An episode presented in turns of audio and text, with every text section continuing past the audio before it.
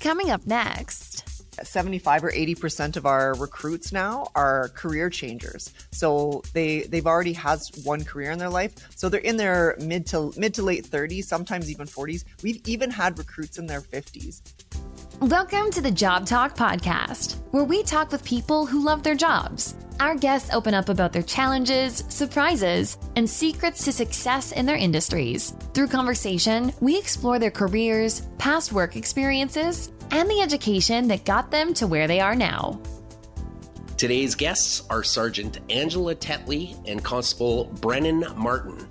Here's our job talk with two police officers.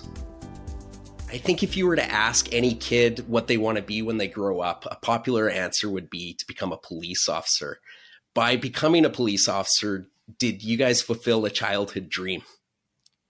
Um, thanks for having us. First of all, by the way, we're really excited to be here. Um, and honestly, no, I wasn't one of those uh, little girls that dreamed about it when I was young. I didn't really consider it until I was in my early 20s. And it's kind of strange because my dad was actually a member of CPS before me. So I grew up my whole life uh, as a policeman's kid. So, um, but I didn't really uh, become inspired to become a police officer till I was in my early 20s, actually. So kind of different, I guess.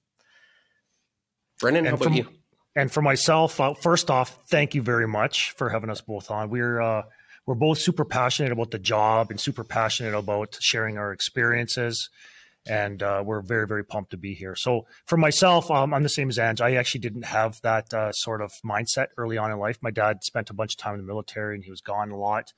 Um, I knew for sure that I wasn't going to be in the military because I lived it for like 18 years, had my room tossed, and everything had to be perfect all the time. Super thankful actually for that now, looking back on it, because it's contributed to who I am today. But it it didn't happen to me until I went on a ride along when I was 19. Okay, why don't we jump right into it? Let's let's talk about the recruitment process. So the person that's sitting at home and is looking to become a police officer. Can we we talk about what the start is for that person. Yeah, absolutely. Um, like Brennan said, we're we're very passionate about policing, and we're very um, excited and uh, grateful to work for this organization. And so, I think the two of us as a team in recruiting are uh, we're kind of much to deal with sometimes in recruiting because we're so excited all the time. But uh, the process is a long one. It's challenging, um, and it honestly takes about six to nine months, even just to get through the process of applying to be a police officer. And there's reasons behind that. And that's because we want to have the best people in this organization. We want to take the time to really get to know who our applicants are from all aspects of their life. So in order to apply, uh, everything's done online. You go to our website, join.calgarypolice.ca. Uh, and it's a step by step process. You're going to submit your application and a number of documents that goes with that, you know, like stuff, um, your education history, your work history, a really, really thorough personal disclosure form where you're going to tell us all your deepest, darkest secrets to complete strangers, which is pretty uncomfortable for people a lot of the time. But, uh, we need to know who you are. So, um, that honesty piece is going to come into play a lot in the application process. We want to know who you are and we want you to tell us everything in that personal disclosure form. We don't need perfect people, but we need honest people. We need people that abide and live by our core values. And in saying that it's okay that you've made mistakes when you were when you were younger or in previous life or history, that's totally fine. We want to know that you've made mistakes, worked through them, learned from them, and moved on to become a better person.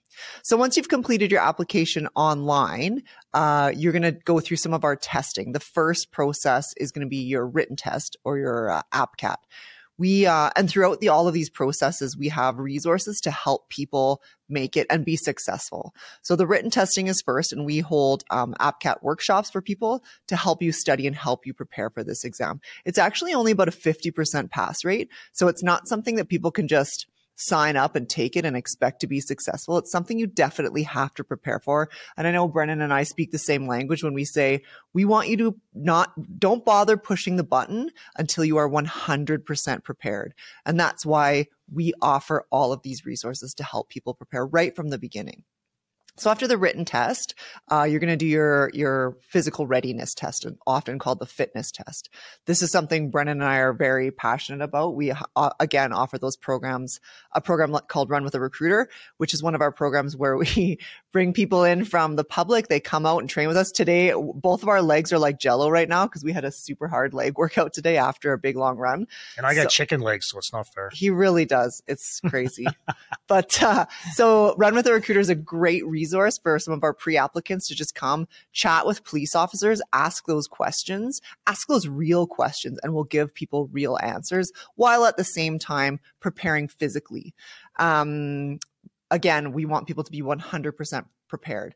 And so, so the physical test, the A prep is a, a leger or the beep test, the 20 meter shuttle run, as well as the PRC, the pursuit restraint circuit, which simulates a, like a foot chase and a, and a struggle with an offender. So we need people to pass that portion as a minimum standard before they even move on to the in the process. Once you've passed those two parts of the of the of the process, you're going to get assigned a file manager. And this is going to be sort of your guide throughout the rest of the process. They're going to do a one-on-one interview interview with you as well as a panel interview with you. And we can get into the details if you want, um, Kim, about exactly what the the panel interview is. But uh, basically, what we want to know is we want you to provide us with examples in your life of when you met some of the competencies that we're looking for. Things like decisiveness and uh, initiative, perseverance, stress tolerance, uh, valuing service and diversity, we and interpersonal skills. We want to know who you are, and the concept is. Um, past behavior predicts future behavior. So we're not going to ask you hypotheticals. We're not going to ask you what would you do in this situation. We're going to say, tell us about a time in your life when and then you're going to give us examples of something that you've done in your life that relates to policing. After the interview process is going to be uh, uh, the, the pretty much the only two stages, or the really the remaining stages are, are kind of out of your control. It's the psychological testing where we just need you to fall within a normal range in quotation marks, but uh, there's really nothing you can do to prepare for that. The next step is the polygraph. And one of our core values, like I mentioned before, is honesty. Again, nothing you can do to prepare for the polygraph test. Just tell the truth. Like we we don't want you to go online and Google how to beat a polygraph. Like we're actually going to ask you that question, so don't do it. um, but we just need you to tell the truth. And in saying that, uh, we also understand that you're human beings. You're not cyborgs or androids with perfect photogenic memory. So throughout this process, you know, you filled out your personal disclosure form at the beginning and we've asked you a number of questions. If at some point in the process you're driving down the street and you're like, oh, oh my God, I totally forgot that I, you know, I, I tried mushrooms at a party when I was 21 or whatever, um, that's okay. You just have to tell us. Just add that additional disclosure and normally, most of the time, we're going to be okay with it. Again, we just want you to be honest. Um, so that's where the polygraph comes in. And we're going to ask you all about your personal disclosure form there. After the polygraph, it's basically over to the selection panel where they will literally go through your entire application process from beginning to end, ask additional questions, and really get. Oh, sorry, I forgot the backgrounding. There's also a, a backgrounding investigation, typically done by uh, retired police officers. So we're going to go, we're going to learn who you are at work. We're going to learn who you are at home. We're going to ask people how you treat others. We want to know uh, if you're a man, how do you treat women? If you, how do you treat members of the LGBTQ community? How do you pe- treat people who are from different cultures? Um, do you tell, you know, insensitive jokes? Are you, we want, we're going to check you out on your social media. We want to know exactly who you are in all aspects of the light of your life so that we know that you're going to meet our very, very high standards before we even take you to selection. And then typically, once you get to selection, um, most of the time, once you've gotten to that point, we have a pretty good sense of who you are. So you're very likely going to be selected at that point. But it happens. Sometimes there's some questions that need to be flushed out. And then, of course, you get that. Uh, I'm pretty sure Brennan could say he remembers that moment when we all got that phone call. I was a ski bum waitress in Fernie. Uh, and uh, I remember getting the phone call saying, you know, congratulations, you've been hired by the Calgary Police Service. And it's just one of those, like, I have goosebumps right now t- thinking about it because it's just one of those moments that completely changes your life for the better. And you're kind of like, oh my gosh, I can't believe they took me. It's crazy. Right. So, anyways, that's the process in a very quick nutshell. That wasn't yeah. quick. That wasn't quick.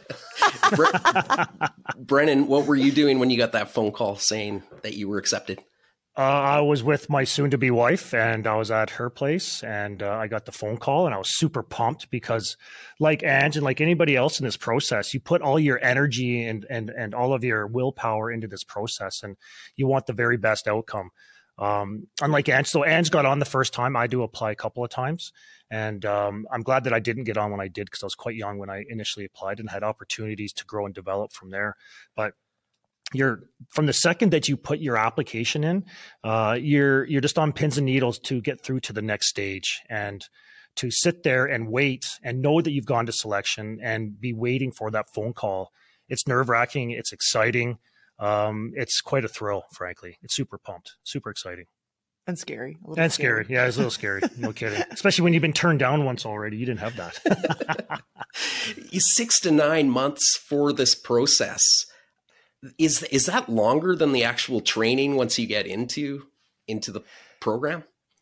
Um, it's about the same. Uh, yeah. but yeah, really good point. Um, it's uh, it's six to nine months for a couple of reasons, right? Like sometimes we only have a certain number of people who are, for example, in our psychological services section. So sometimes there's a bit of a bottleneck to get people in to see the psych and do the psych testing. Same thing with polygraph. We only have one or two people that are able to um, handle the intake of the applicants. So unfortunately, we get some of those bottlenecks there, and there's there, like Brennan said, there's a lot of waiting around.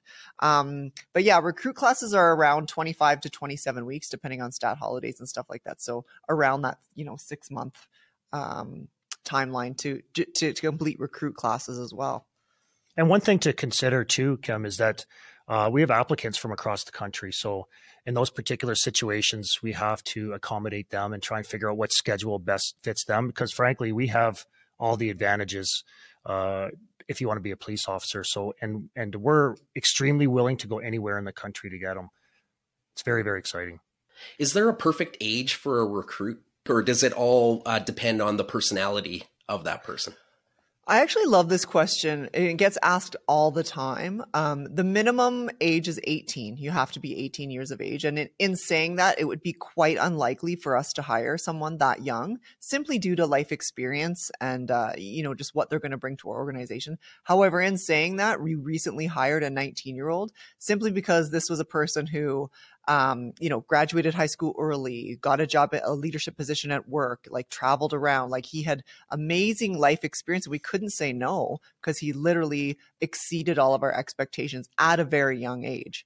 Um, the other question, sort of on the flip side of that, is what's the maximum age? And that gets asked all the time because in all honesty, um, I think it's 75 or 80% of our recruits now are career changers. So they they've already had one career in their life. So they're in their mid to mid to late 30s, sometimes even 40s. We've even had recruits in their 50s. And all we really say on the recruiting side is we need you to be realistic, right? Working we're going to work shift work. Shift work is not easy. In fact, it's really hard. And as we get older, shift work gets even harder. So um, as long as you have a really good uh, physical fitness, overall wellness, good nutrition, good sleep ha- patterns, good sleep habits, and a really strong support system at home, you can do it in your older age, like in the higher age category.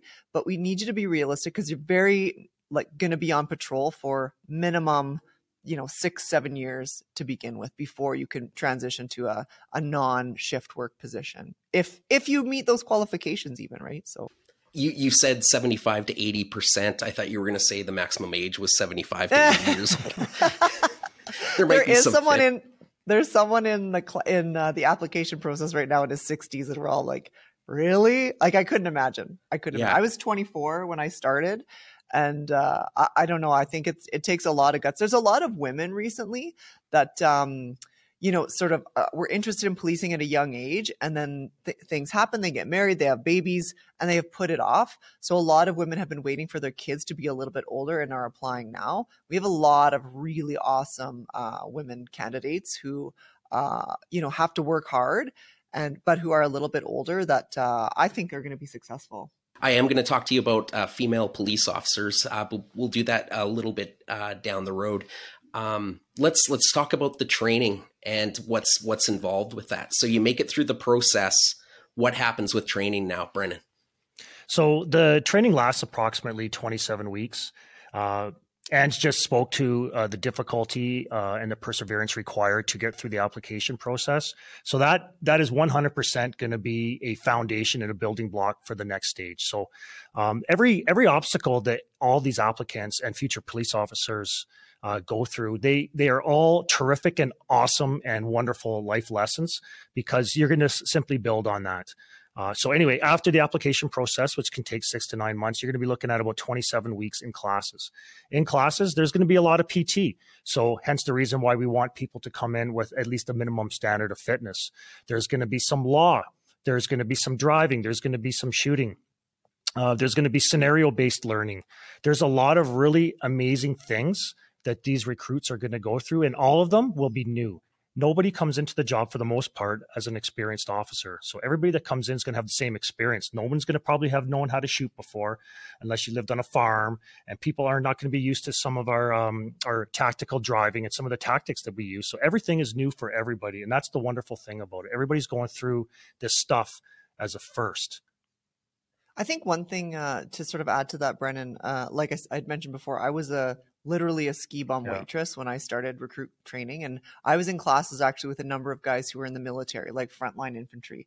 So I actually did have experience with firearms and and combat and stuff like that. And by the time we were done training, I felt 100% confident in my skills and abilities, and we were at the exact same level. So that we're so fortunate here at CPS. We have unbelievable facilities, unbelievable training, and uh, and unbelievable instructors. And so by the time you're done recruit classes, you we've put you through so many really scary scenarios and really um, lifelike situations that you really feel confident with your ability to handle yourself on the, on the street.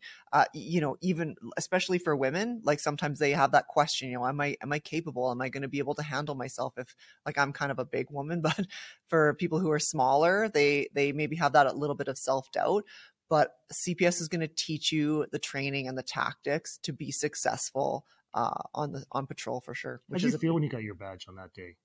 Oh my god! So, my, I, like I mentioned, my dad was a police officer, yeah. so I got my badge from my dad. So it was oh, like, wow, yeah, it was. Uh, I'm such a baby. I, am I'm, I'm in you my tunic. I'm in my full uniform, and I'm just like bawling my eyes out. It was the same thing for me. Like my dad was in the military for almost 30 years, and I had him give me my badge as well. Oh, you and had your dad give you? Yeah, it was awesome. awesome. It was awesome yeah. because like that that six months next to your previous experience which was the application process that six months it, it takes a lot of hard work a lot of effort a lot of perseverance a lot of resiliency all the things that we're looking for in a candidate now to uh, be able to get through that and uh, to feel that sense of pride when you get that badge i still remember that day when i when i got it uh, I don't think I stopped looking at it for the rest of the night. It was such a wonderful and amazing experience because I know for a fact that uh, my entire uh, class, and in addition to myself, uh, we earned everything that we got there. It was just it was an overwhelming sense of pride and accomplishment for sure. Well, let's let's talk about what was your favorite part of training, or parts to training. I remember um, it was so unique to me because I like I, I, had been, you know, I never went to university. Um, I, I recommend people go to university, but I never did. I actually um, was fighting with my dad because I, I, I wanted to go to university. I thought I had to take criminal law or justice studies or something like that because I wanted to be a police officer. My dad, who was a police officer, was uh, said no take take business take marketing take hr and i'm like you're stupid dad because i was 20 you know in my 20s yeah. so i'm like i'm just going to apply to the cps and they'll tell me what to take and uh, just based on my life experience they ended up hiring me. So I hadn't gone to school for many years. So for me, being in the classroom setting was was really fun. And I remember laughing every single day, like laughing so hard my face hurt every single day because you're just in this class with people who are so pumped to be there. Everyone is so positive, so excited to start this new career. And we got to do amazing things every day. Like I couldn't believe that we were getting paid to learn how to shoot guns and learn how to fight and learn how to drive cars real fast and learn about all the amazing things learn about different cultures learn about you know how to use your communication skills to your advantage. Like it's i don't know i think for me maybe to sort of sum that up is is this the camaraderie and the the friendships that we made in classes. I thought that was amazing. So so much fun. Yeah. Yeah, I can totally appreciate that. Um, Ange was four classes senior to me, so that's right around six months or so, right, Ange? And uh, I, you know, I don't mind the classroom stuff, but that's not what stimulates me. Uh, like Ange says, it was all about the fighting, the shooting, and the driving, all the hard skills, all the fun stuff that you get to do. There's actually even a, an element. Wait for this. There's an element in there where you're starting to learn your tactics and your techniques and your high risk vehicle takedowns, and you're dealing with a person as the situation involves. They don't tell you what's going to happen ultimately they're going to give you a mask they're going to give you a sim pistol and inside that sim pistol is are these little plastic rounds that have just a little bit of paint in them. So you're fully armed up. You don't know what situation is going to happen, and the call unfolds in front of you. Um, and sometimes it's a shoot or no shoot scenario. Sometimes you have to use your uh, verbal skills. More often than not, that is the case because that's our very, very best skill. Um, but the opportunity to drive around a track and to have to have these opportunities to be able to actually engage in real police activity. It was a blast. I was completely fired up every single day. It was exciting. Couldn't sleep the night before. Just wanted to get out to there. But then we would be back in the classroom and we'd be learning something about traffic or something like that. And like that was that was a complete snoozer for me. But um uh but the the entire experience, as as Ange said, I I cannot tell you enough when you've rolled around like I had classmates like Ange. You be rolling around with her, and I can speak from experience because I've worked with her. Be rolling around with her, you're huffing and puffing. A little bit of might come out here and there, oh but but because like when you're sweating together and you're learning all these skills and you're sore and you're waking up the next day with all these bumps and bruises, you can't help but build that strong camaraderie. And those people that uh, I went to my class that I went through classes with, and Ange has just said the same thing. I still talk to them all the time. It's it's terrific. We still talk about some of the stuff that we did, some of the stuff that hurt, some of the stuff that didn't hurt, the injuries that we hid because we thought that we were going to get kicked out of class. Of course, we wouldn't have. Yeah. Um, it was uh, it was it was by far to that point the best experience ever.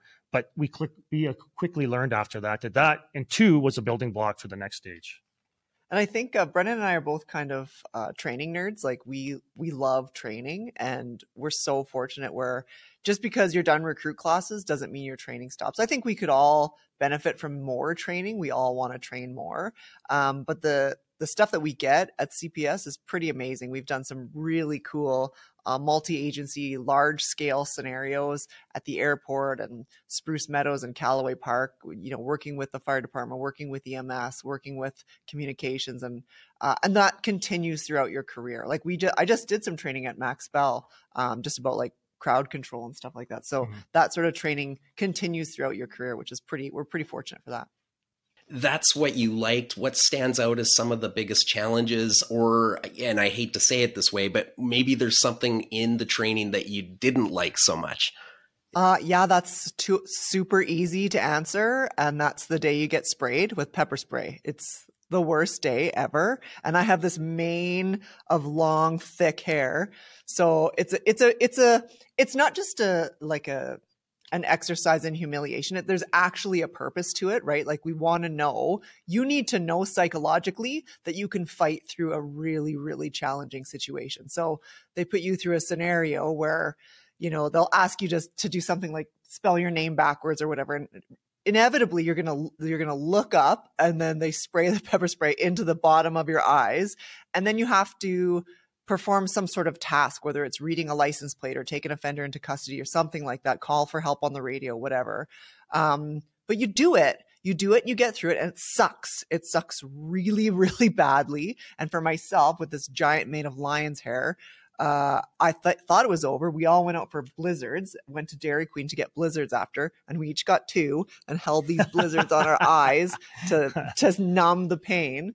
But then we went home at the end of the day, and of course, you have a shower, and then you get it all over again because it's all in your hair. Did you guys decon in a, a big garbage can? Yeah, big garbage can, yeah. disgusting. And what like, happens if you were last? Yeah, it, it, it does nothing. It does nothing. does nothing. So it's it's full of contaminants, snot, boogers, spit, yeah. yeah. all that stuff because everybody's suffering. So if if but you're you last in the chute, you're covered in more than just contaminants. This is pre-COVID days. Yeah. I don't know what they do now, but we shared a bucket. yeah, yeah, we did, we did. Do, but do yes, tasered as well. Is there tasering that happens as well? And yes. which is worse? Well, I will. T- Brennan and I are pre taser days, so we they they actually introduced tasers after we were finished classes. But yes, that's definitely part of classes now, and I I have a sick um, love of watching those videos of the people getting tased. Like it is it's hilarious. I, I don't know if I'm allowed to say that, but it is absolutely hilarious. Just to speak to the tasers, so um, I didn't actually use one until much later on in my career. I've always been really good with de-escalating situations just by talking to people because we got all the time in the world most of the time. But uh, there it, there was this one situation that came out, and I was in a mall, and I and this one fella was 100% assaultive. He was trying to assault some security guards, and then he tried to assault us. Ultimately, um, the negotiation options were gone because well he was coming at us. And the thing that i really liked about it is that it ended a really violent situation really quickly and it, the person got taken into custody. As soon as that taser is off all pain is gone. So it it is a super useful tool and i'm thankful that we have it. You know that leads me to this question. I, I lie to people and tell them that i'm five foot six. I'm probably more around five five and i'm getting shorter every day. It's terrible So see. uh, was, was there a height restriction ever to um, joining the the Calgary Police? Well, I remember my dad telling me in his day that there used to be a, a height restriction of five eight. I, I cannot confirm that to be honest, but uh, but I have heard that it used to be five eight. But that was way before our time, way before. There is there's no height restriction. I will add to it because as a civilian, when I look at police, you guys are dealing with some pretty large individuals that are angry sometimes. So imagining all of your training is all about de-escalating so it it doesn't turn to violence. Do you know, I just came from downtown and uh, I worked there for about six and a half years. I've attended probably three or four hundred different protests and the ones over the last few years all that kind of stuff. And i can tell you for free that that those situations are very real and they and they happen all the time. The only time that time is not on your side is if something exigent is occurring which means it means that you have to act now. If uh, you're engaged in conversation you got all day. I've had i consider myself pretty fit so is Ange she's super fit as well. Um, but that is never our first go-to. Um, the very very best tool that any officer can develop when they get on the job is their communication skills. Um, just the fact that you're engaging a person alone will prevent them from doing anything. Often the whole mind and body doesn't react at the same time. And if you have the time and space, which is pretty much all the time, then you use those skills. You you uh, use uh, self depreciation. Like I'm a pasty old ginge. I use that one all the time. I went to the well more often than not. And at the end of it, some of these people that were very aggressive, that even had clenched fists and doing all this stuff, but they're not really going to assault you in that moment. Um, they end up becoming calm. Uh, you can often get compliance out of them, and occasionally a, a few laughs, and then they're on their way. I think, um, you know, in regards to the question about height, I think a lot of women in particular, that, like, that comes into mind a lot because women are, are typically shorter than the men.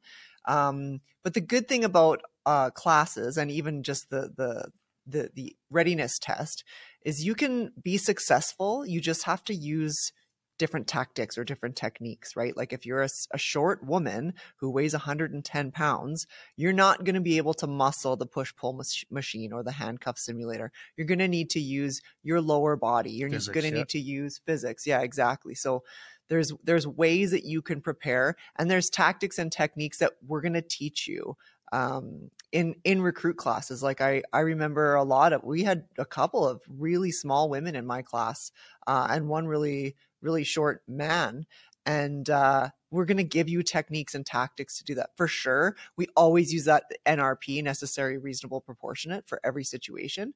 Uh, but sometimes the first and only uh, tactic that's going to work is going to be you know going hands on or or even lethal force right? So we're going to give you that those skills to make those decisions and the tactics to be able to be successful even if you are small and don't weigh, weigh very much for sure this this job, Kim, it's like a sport. Anybody that begins a sport for the first time, whether it's hockey, Ange is all about the rugby. Uh, she's involved in so many teams. I love hockey, football, all that kind of stuff. Nobody that ever begins a sport for the very first time is ever super proficient in it. It's through repetitions, it's through exercises, it's through thought patterns, it's through coaching is the reality. And so through coaching and through repetition, you're able to simulate uh, possible scenarios. And when you hit the street, you learn from other police officers. You learn what worked for them and what didn't work through debriefs. Um, the bottom line is nobody knows this job in the very beginning, and over time and through repetition, you can become very skilled. Is it equal parts uh, in classroom uh, training and physical uh, exercises? Is it kind of equal, or is one more dominant than the other?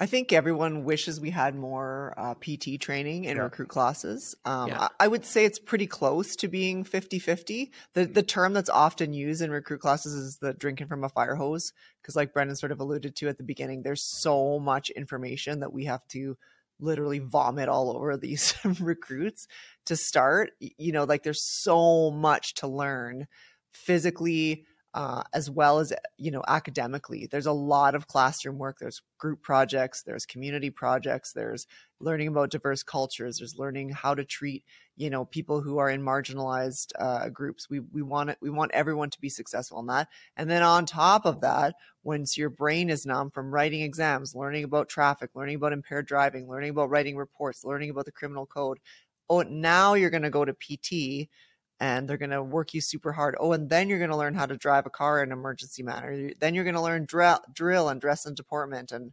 firearms and everything. So it's, I, I, I don't want to speak out of turn. It's probably close to 50 yeah, 50 with, with classroom and, and uh, the hard skills as well. With all that said, best job ever. Best job best, ever. Best job ever. where, where else with all that stuff that Ange's just outlined, do you get to do that kind of stuff and, and, get paid for it and, and and get paid for it? And this is just one of 155 different jobs that's within CPS. Best job ever, best experience ever. The recruitment process is so long, six to nine months, that when you're accepting your um, members for the class, you've gone through such a, an extensive research on that person. What's the success rate for people coming out of training is it must be high.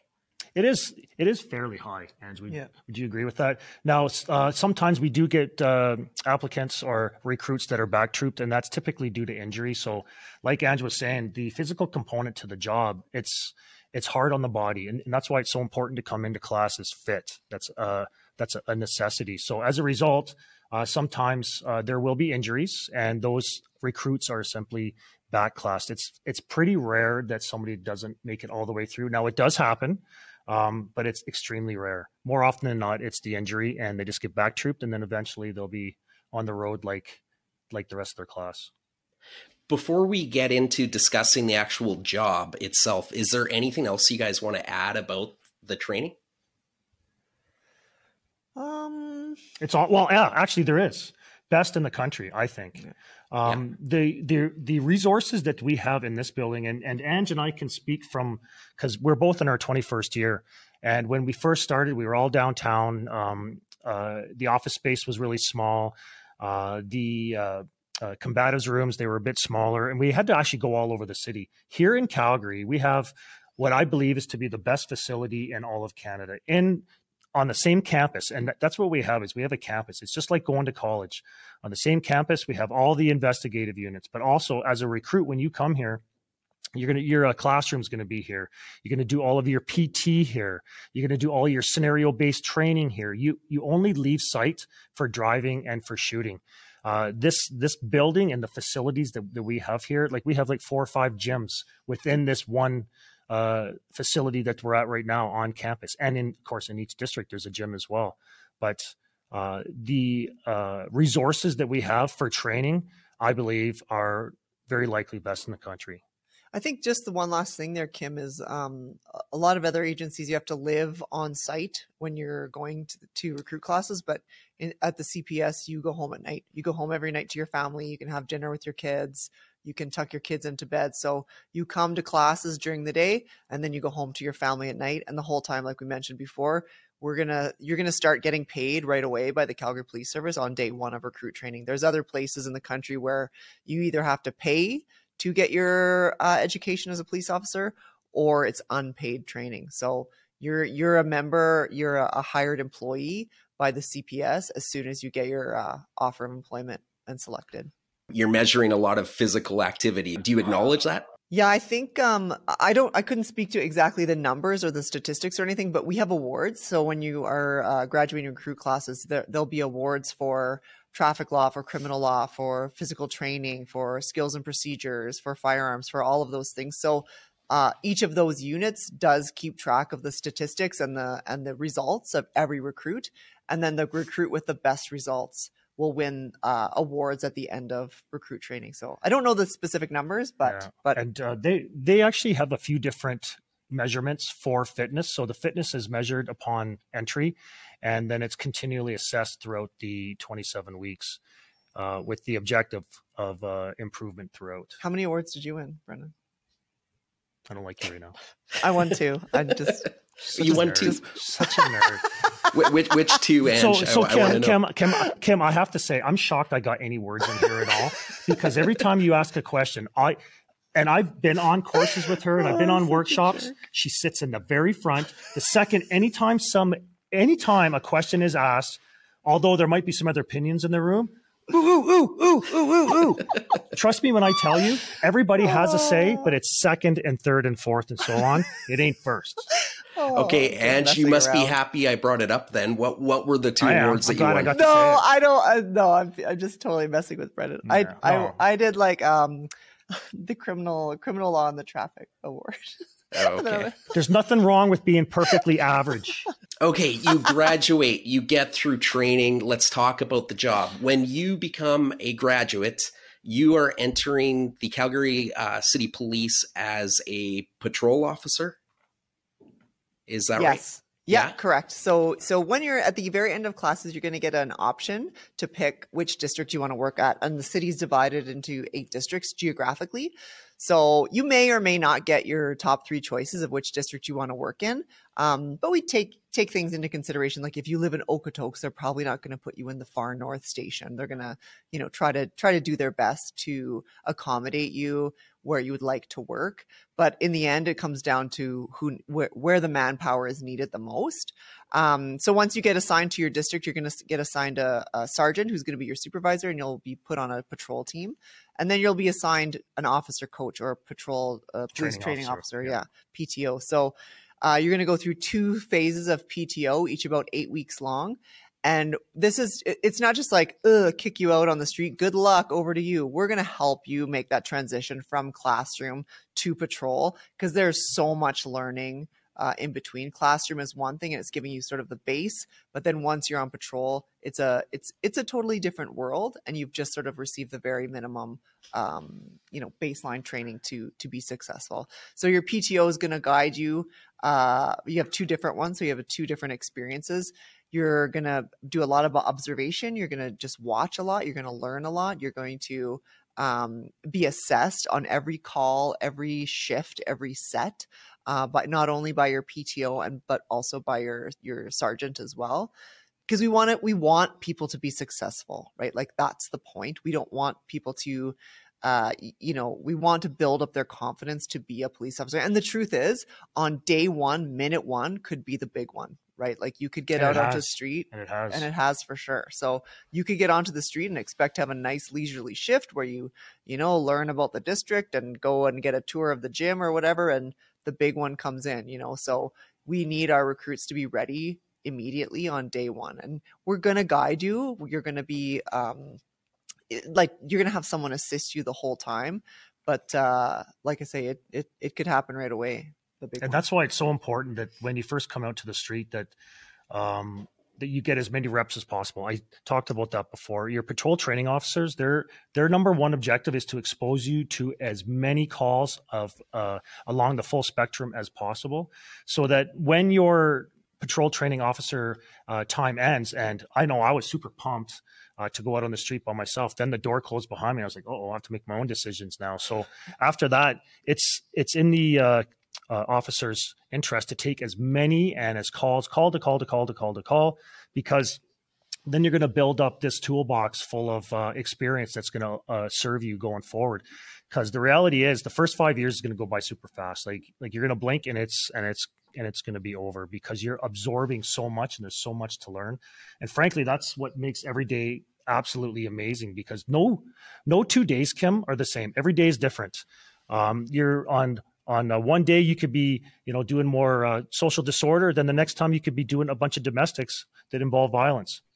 No two days are the same. Every day is very very interesting as as is the weather here in calgary as well. So but uh, it's it's there there is no career like this where the first five years is going to go by fast and you're going to be exposed to so much and you're going to be absorbing so much that time will literally fly by. What did you love most about patrol? Andrew would you like to go first Sure. I thought so. Yeah. uh, I just came from, uh, I've actually just been in recruiting for about a year and a half now. So I just came from patrol in District 8. And uh, I don't know, I think. Um, the camaraderie with your your team is pretty amazing. Uh, you're in the trenches, right? You're the front line. You're the ones who are dealing with the with everything first and foremost, right? So I think that sense of um, pride in uh, the uniform we wear and and the team that we work with. I think that was really big for me. I loved being a police officer, uh, love, but I, I loved working patrol. I loved being the first on scene. I loved uh, the team that I worked with. I loved being able to support each other and help each other and make our lives a little bit better because the last few years have been really tough to be a police officer. And so we we've been able to uh, you know, band together and support each other and and help each other through, in my opinion, the most challenging few years that I've ever experienced in policing. Totally agree. Totally agree. And I have to echo what Ange said. So the camaraderie uh, piece cannot be understated. Um, you're going to be out in the worst weather, cold, heat, rain. Uh, you're going to be exposed to uh, far more trauma than any human should possibly uh, be exposed to. Um, and as a team, depending on the call for service, you're either going to work together or you, like actually physically, or you're going to work together in trying to get through an investigation. That camaraderie that you build up when uh, you know you're on hour 16 and you haven't had anything to eat yet because of the calls um, that that sort of uh, experience just brings people close together. But um, I want to speak to um, what my favorite part of the job is. So we all get on the job for the same reason, Kim. We we all get on the job because we want to help people. And I I had this idea in my mind of what it was going to look like, and I was about fifteen percent right, but the other eighty five percent was was so much more than I possibly could have hoped. And Ange Ange knows this stuff, so uh, I'm super big on helping people, especially the vulnerable population. These are people that don't have food, clothing, shelter, uh, security, um, and they're just trying to survive. And addiction, Kim, nothing has hit this country like addiction in our 20 years. Um, it's it's it's absolutely the biggest challenge that our entire country faces today, in my opinion.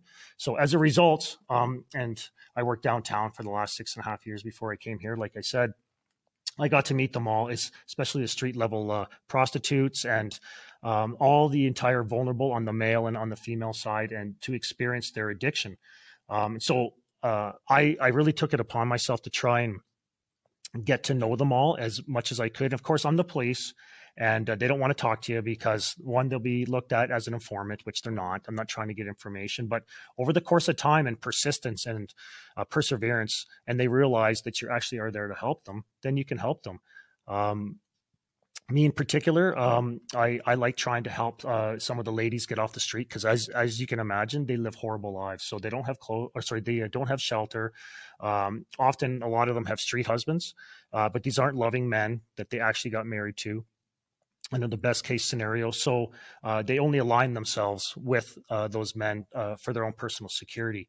So use your imagination. They experience every possible horror. So I was extremely, extremely passionate about one, getting to know them, understanding all their stories, uh, because the traumas that they've experienced is not simple as I tried fentanyl today and all of a sudden I'm a I'm an addict. That does happen, but typically the lives that they have leading up to where they are at that point in time, um, normal people can't possibly comprehend. So um, I'm a big, big believer that um, when you have the opportunity to do something, and when you can help somebody and that you can do better that you should do better. So i met as many as i could. I got to know as many as i could. Um, sometimes they were just hungry and you just buy them lunch. And then some other times they would uh, just want to sit there and have a cup of coffee with you and just tell you about their previous two weeks. Because one day you could see them and they would look just like ants just like normal ish ish. And um, then a week later uh, you'll see them and they'll be in sweatpants no shoes um, just a t-shirt, no bra on or nothing like that, and they're all dirty. And um, by the looks on their face, you can tell that there's been some sort of physical confrontation. They will never tell you anything. So those are your opportunities to be like, okay, now what can we do for you? I always offered everybody the cup. Tell me exactly what you want and I'll make that happen. So um, that's a really long answer to your question, but the the privilege to be able to actually help people when they're in need and to be able to recognize it and to be able to use our experience um, to be able to reach out to them to help them to get the resources that they need and ultimately shelter. Um, that hands down favorite part of the career without a doubt. And uh, like Brennan's a pretty special person, but honestly, that stories like that happen all the time where the fellas and the girls on patrol will these little these little things yep. that happen that uh, never get in the newspaper, never get reported, uh, never get kudos for mm-hmm. anything, but uh, it happens more often than not where the someone will you know buy someone lunch or you know maybe give them a if they were shoplifting because their their baby needed diapers you know like they'll maybe just take them grocery shopping. I've and, seen it because nobody's there to witness it when it's two o'clock in the morning and somebody needs help. And the people that she's talking about, they'll go to the 24 hour whatever to help these people. Yeah. And uh, I've seen it time and time again. I agree with you, Ange. Yeah, it happens all the time. I'm going to say it's it, this is going to sound really selfish after talk. Brennan mentioned this story, but uh, one of the other things I think for myself, anyways, about uh, patrol that I love the most is truly the work life balance. Like we work shift work and it's brutal. Uh, like I, I, I hated working, you know, 1900s. I'm not good at it. I'm, uh, and as I got older, it was harder. I didn't enjoy working night shifts. However, the schedule is uh, conducive to the fact that I was able to coach both my girls' rugby teams, play on two rugby teams yeah. myself, because you actually get a ton of time off. When you're working, you're working, but when you're done, you're done. You don't answer the phone on days off.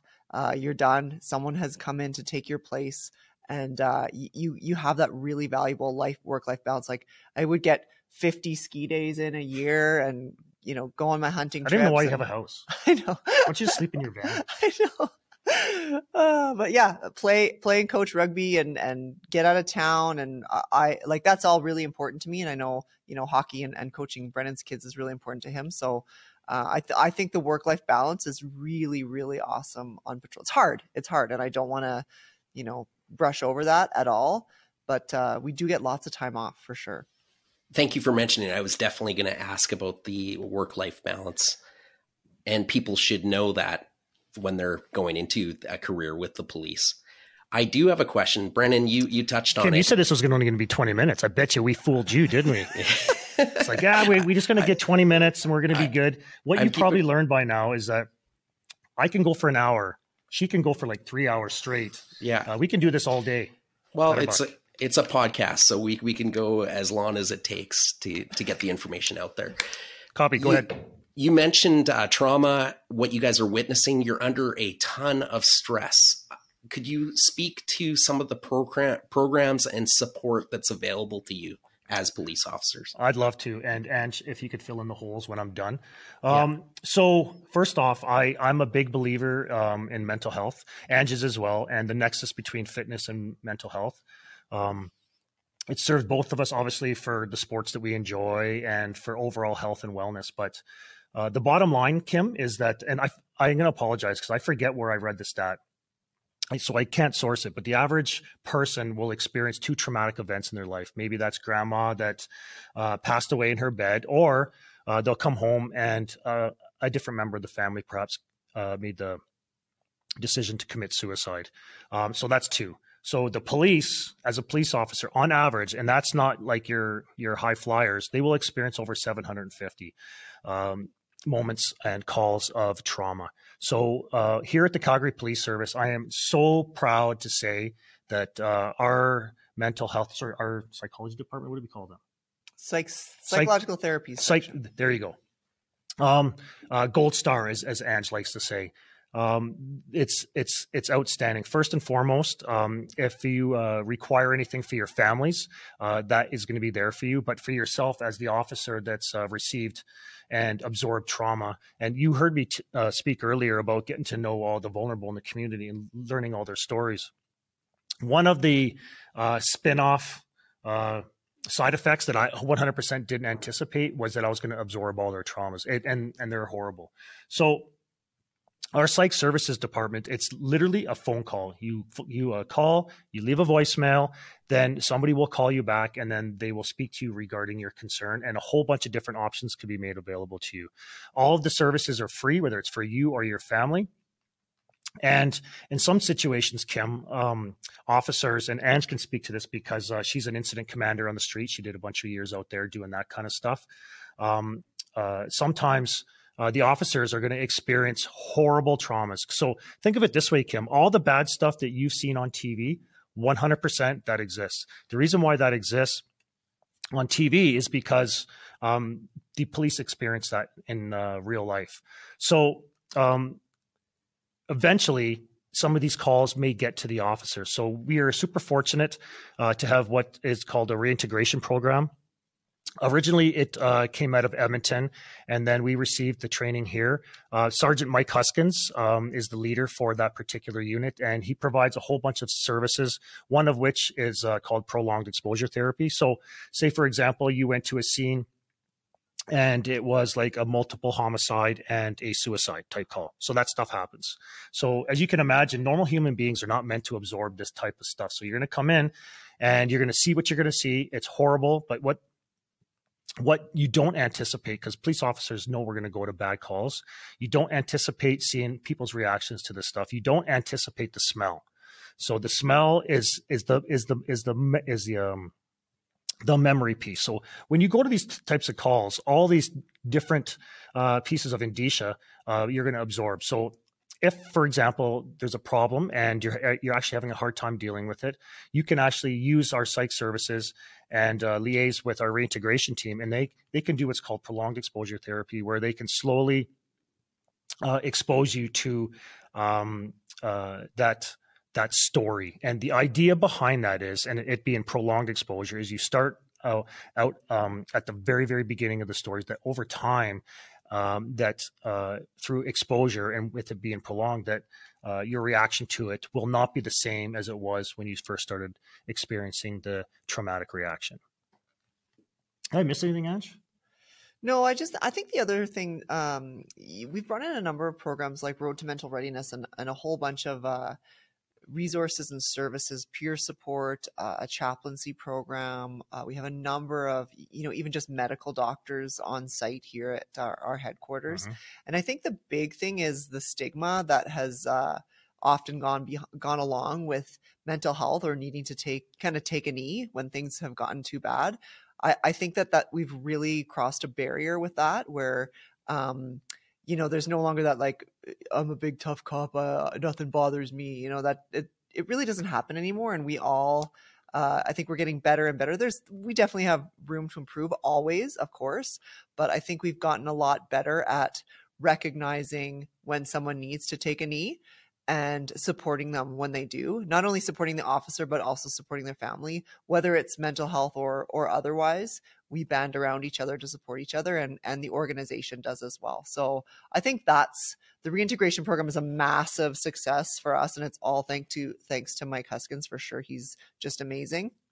And he's helped countless people come back to work after experiencing trauma or PTSD, come back to work in a healthy way, in a meaningful way, and uh, and to be able to be part of the team again when they they've been like I don't know if this is the right word, but when they're broken, they've been absolutely broken, and they have to go off work for for psychological reasons. And Mike's been able through the reintegration program to bring them back and not only do that successfully, but do it in a way that others uh, support them and that they're not there's no finger pointing there's no oh that guy's a wimp whatever it's it's uh we're supporting each other to get well and to stay well i can actually add to that and so i just finished the second of two courses uh, kim uh, that uh, was facilitated uh, by sergeant mike huskins and abby and um squirrel um and uh, the amount of uh, police officers that were in that training session was amazing. We actually had to use an auditorium. So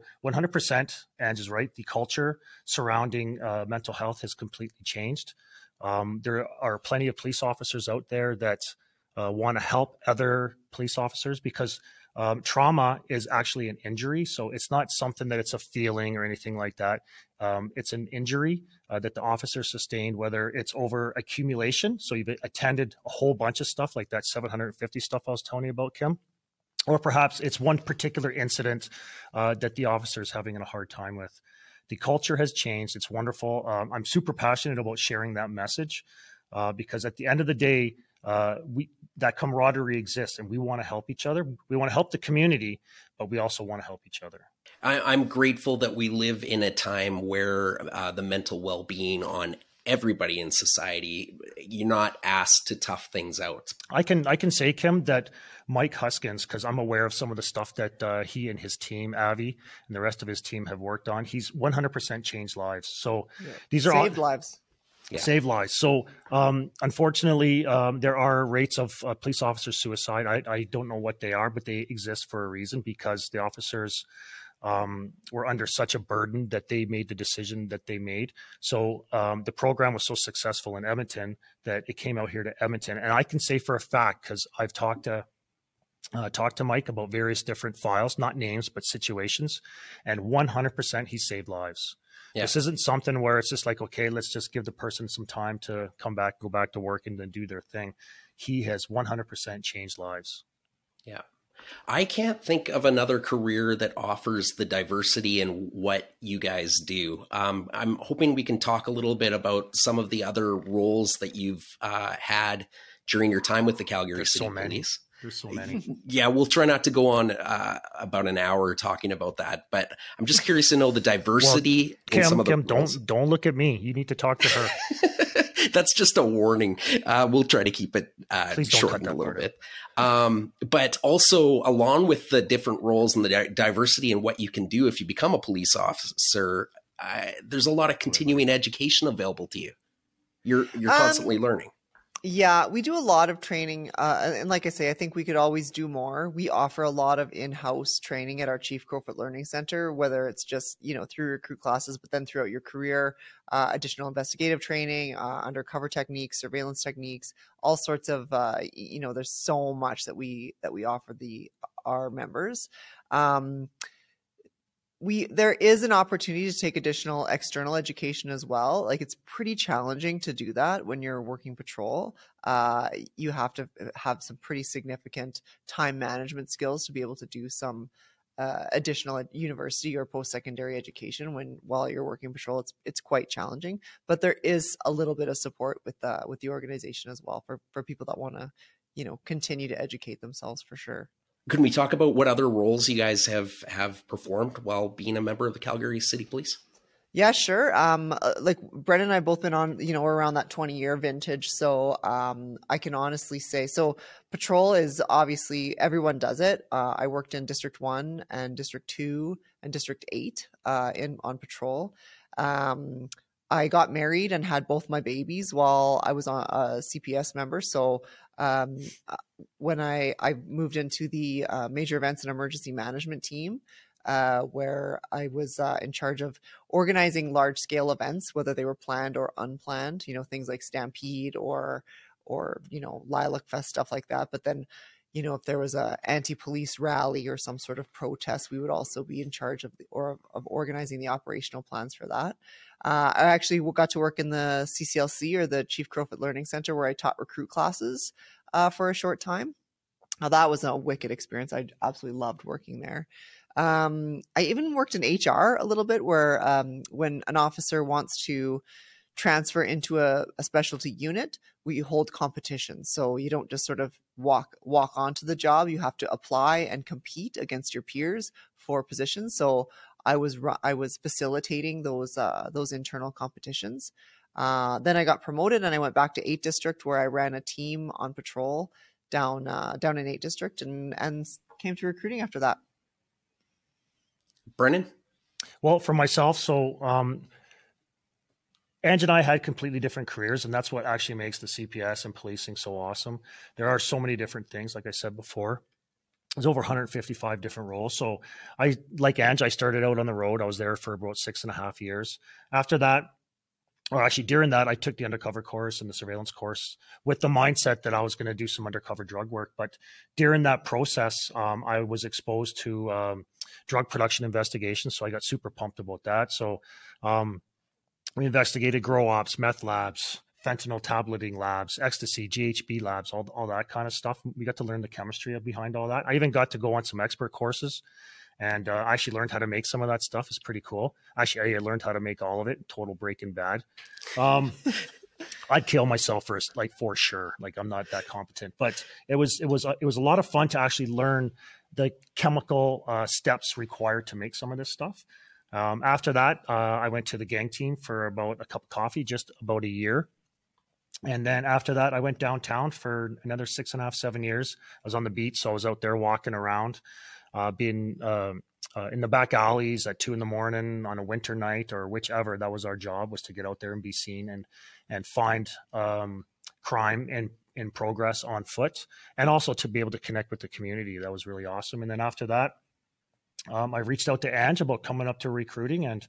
Uh, there was nobody else available, so she had to take me. yeah. And uh, I've been up here now um, a year in February, so about 15, 16 months now. And um, I've enjoyed my entire career, Kim. It's it's been outrageous. Uh, and I can honestly say that every time that I was in that spot, I was like, this is the best job ever. I want to stay here forever. And then when I went to the next spot, it was the same thing. And that is that in and of itself is what makes policing awesome and different is that you have many careers within a career and there are so many different options that you can do to keep your interest.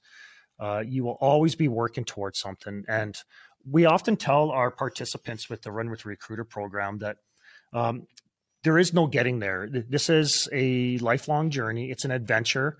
Um, sometimes it's it's like getting onto that roller coaster. You're going to be in the front. You're going to have a four point harness on, but you know one part you're going to go through some water. Then there's going to be another part that's going to blow snow at you and all that kind of stuff.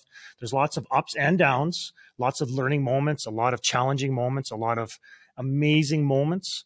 Um, and there's no job like this. And that's what makes policing different is you can experience everything, multiple lives within one life, really. Um, Ange, your email signature has something called Alberta Women in Public Safety. Could you talk a little bit about that? And are uh, female numbers coming up as police officers?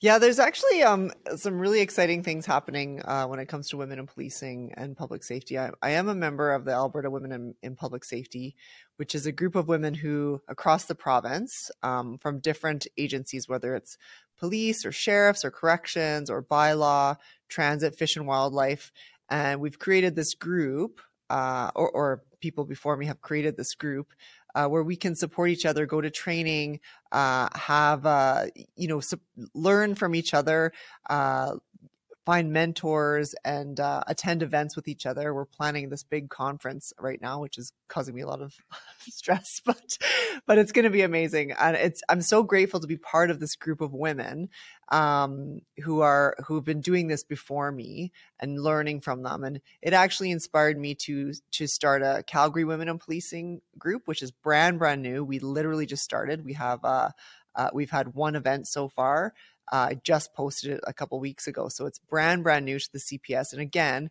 this is a group of women who are going to work together, sworn civilian, uh, and everyone is welcome. We're going to host social events. We're going to do training. We're going to do mentorship. We're going to do um, volunteerism and giving back to the community. Just as a group of women supporting each other, uh, lifting each other up, not only personally but professionally. So we're we're working together to create this something really cool and unique. That's uh, um, we can make it whatever we want right? So it's not necessarily exclusive like men can come to our events. It's not it's not a girls only club kind of a thing but we're going to focus on the events that are or the and topics that are important to us as women. So um, i'm super excited to um, to get started with that. Um, again an amazing group of women who are all ready to put in the work not only just be part of the group but ready to put in the work and uh, and support each other through it. Um, and I will say, just a shameless plug, we have a uh, women's recruiting boot camp coming up at the end of May. Uh, the applications are now closed, but uh, if anyone's listening, we will be doing another one uh, in the fall. And this is going to be an opportunity for women uh, pre application to really experience the physical aspects of policing. Uh, as a woman in, in CPS. So uh, sometimes women struggle with the physical readiness, uh, whether it's the testing or even through recruit classes. So we want to give them an opportunity to come to Westwinds. They're going to run the full A-PREP, like do the actual fitness test. We're going to run them through some really challenging scenarios. We're going to do like uh, almost a mini stress test with our skills unit they'll have an opportunity to spend the whole day with us, have those real conversations with current CPS female members, and really get a sense of what it's like to be uh, a woman uh, police officer in Calgary. So it's going to be the first. We've done some women's conferences before. This one's going to be very, very physical, though. So I'm pretty pumped about it. Um, I guess I'll we'll see how it goes this one in May. But uh, we had over hundred applicants. Uh, we can only take thirty six, so we're doing uh, the selections for that um, coming up, and then we'll have thirty six people come to Westwinds and uh, and participate in the weekend. It'll be amazing. I'm pumped. I think our our to answer your question. Sorry, I didn't really answer it, but I think we have about a 20, 20 to 25 percent uh, women on the job uh, for frontline for for sworn members. We have a lot of uh, we have obviously have a huge uh, demographic of civilian members too that work at the CPS that are super important and do a lot of amazing work for us. Uh, and a lot of women are civilian members that work for CPS, but sworn, I'm, I'm pretty sure it's around 20 to 25 percent. And you're seeing you're seeing more female applicants as we yeah. go along here. Yeah.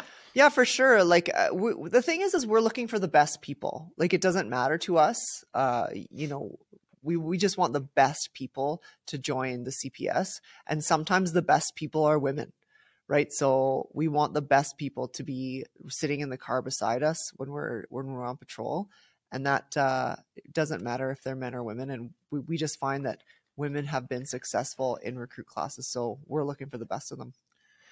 Kim, can you yes. imagine being in the car with Ange? It's a dream. it is a dream. she lets Fantastic. you know who the alpha is right away. I'll tell you that. I only have a couple more questions for you. Letterbox. One, one of them being, uh, what are some misconceptions out there about police officers? I think um, the, one of the messages that uh, Brennan and I are trying to get across, because uh, we're being in recruiting, we're very in the public a lot. We're whether we're doing uh, information sessions or doing podcasts or interviews on the news or on social media, we're in the public a lot, and we really want to quash the mi- misconception that police officers are robots, right? Like we're just humans. We're just like you. We have families, we have feelings, we have problems, we have things that we care about uh, and we're just normal human beings. Um, so sometimes we're often seen and stereotyped simply because of the uniform that we wear uh, and and what our job is. And the truth is, we're all very different. We all bring very unique um, experiences and um, thoughts and uh, you know things to this to this organization that that makes us a really strong organization. So we Brennan and I really go out of our way to be real with people, to um, make mistakes, to sometimes not say the right thing. Thing that's super important to Ange and I is to communicate uh, the realities of life as a recruit and life as a police officer.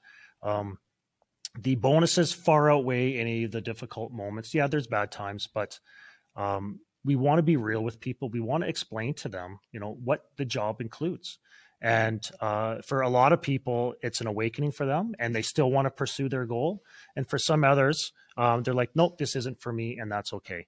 Um, ultimately, it's a discovery process, um, but it, it is absolutely critical that we explain the realities of what life is like as a police officer and the awesomeness of it, because there are so many amazing elements to this job that uh, even Ange couldn't cover it all off here in the next two hours how often this is a misconception uh, that parents might do but how often does this happen to you where a parent will say to their child you better be good or i'm going to have this person arrest you has that happened to you in, oh, yeah. in public yeah. yeah. i don't like it when they do that no I don't, I don't, I don't like it when they do that so the reason being is is that we are um, we are to be trusted and we're we're we are there to be helpful uh, when people need help we don't ever want to be viewed as um, a tool for punishment.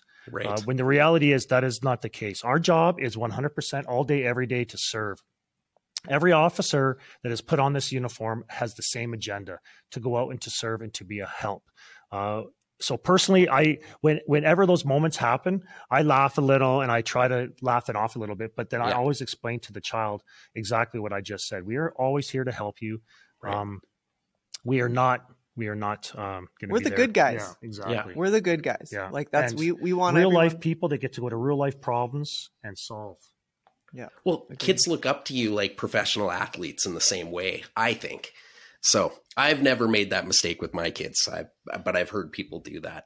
Yeah we, um, we, want we want parents to think that that their their kid when they're scared can come to us and we're going to help them. Not be right. afraid that's to speak it. with us. Yeah yeah it. exactly.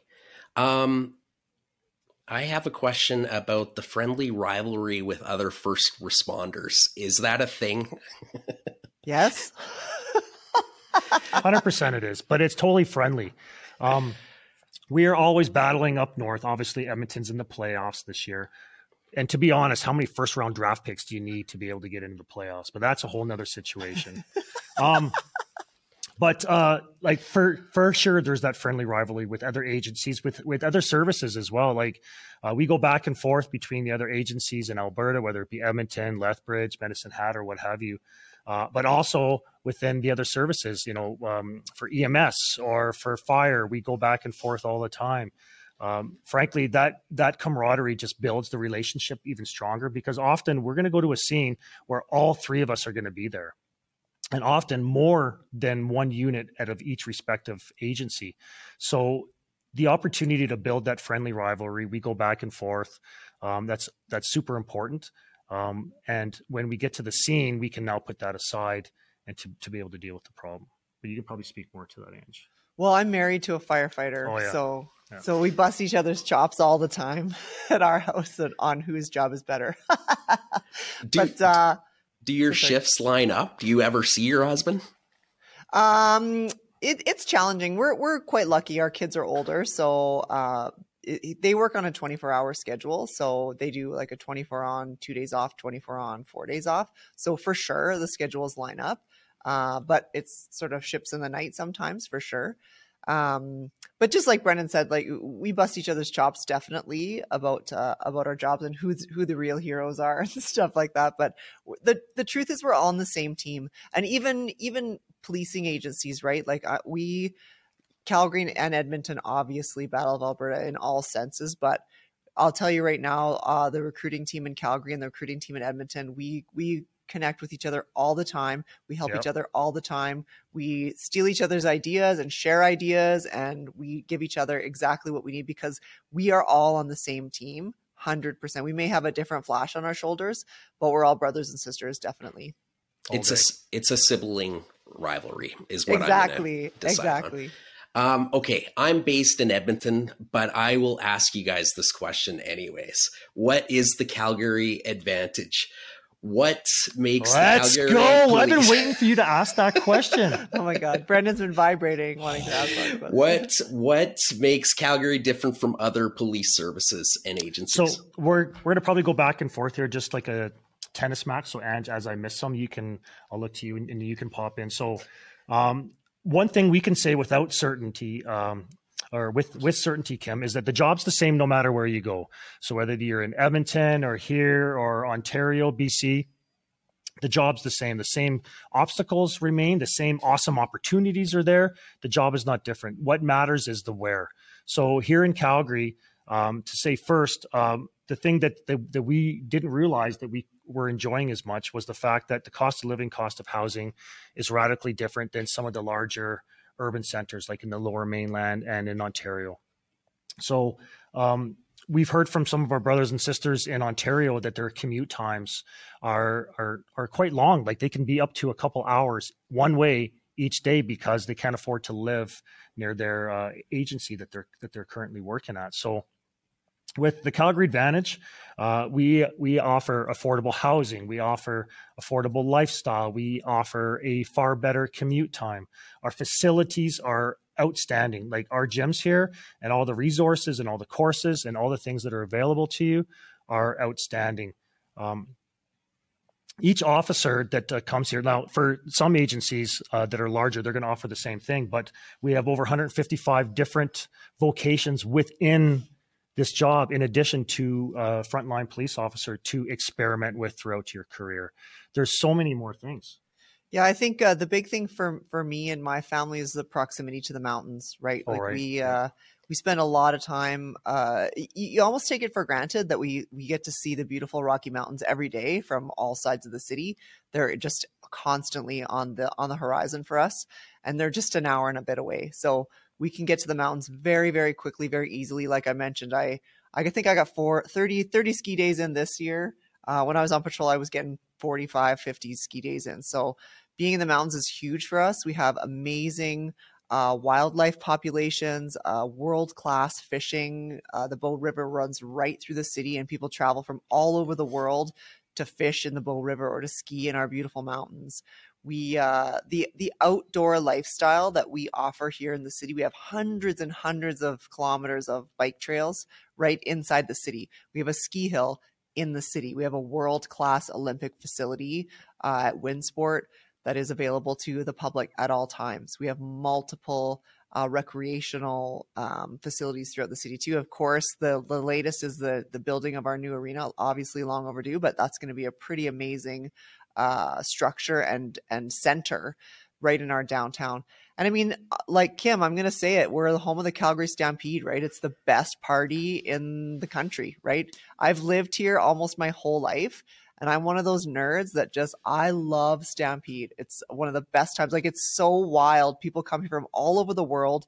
And, uh, you know, you take them out to a Stampede breakfast where they're going to get pancakes and sausages and bacon and, uh, and whatever in the morning and they're looking for the the the till they're looking where they have to pay for this breakfast and when they find out that you don't pay for Stampede breakfast, that's just how we roll here in Calgary. That blows their mind. The the, the Calgarian hospitality that we have here, that we welcome uh, people from all over to the Stampede, and people like the the richest, uh, you know, CEOs of the biggest companies downtown. They they ditch their suits and they grab their shoddy belt buckles and their terrible hats and they're cowboys for 10 days right so i think that's one of the it's a major draw in the city uh, you know the rodeos the chuck wagons the parades it's an unbelievable event that really brings the city together uh, it, it's weird it's a weird experience but uh, i love it i'm a It's total killer. stampede nerd It's it's crazy.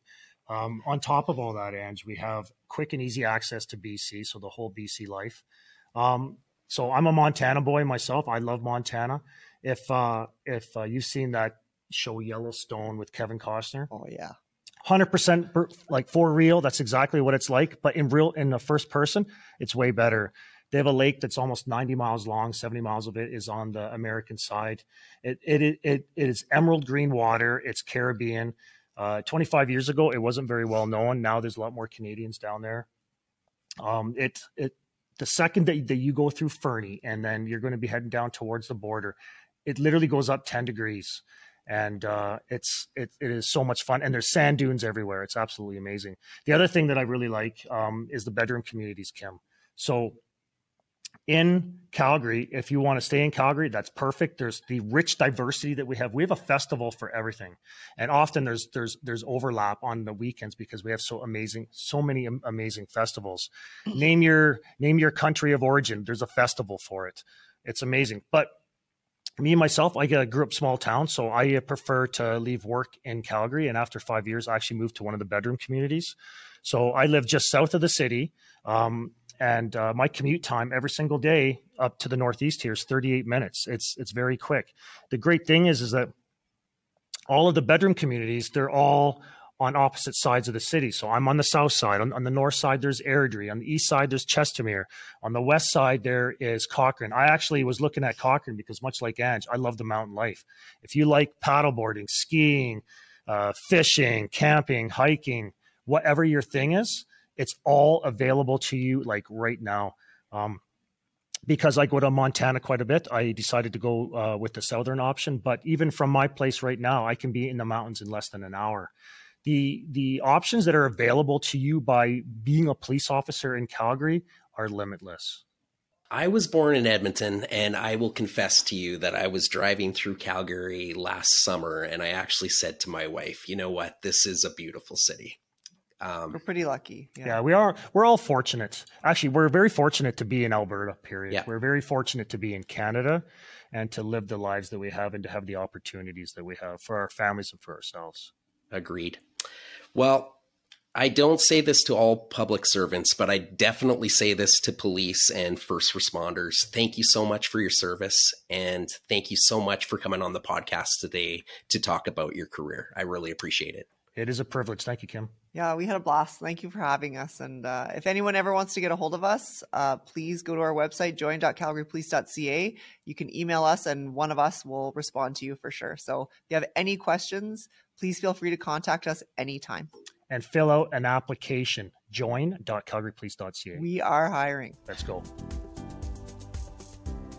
To learn more, please visit join.calgarypolice.ca. Thank you for tuning in to the Job Talk podcast. For more information, please visit us at thejobtalk.com. Our podcast music was created by our friend Mike Malone in Edmonton, Alberta, Canada.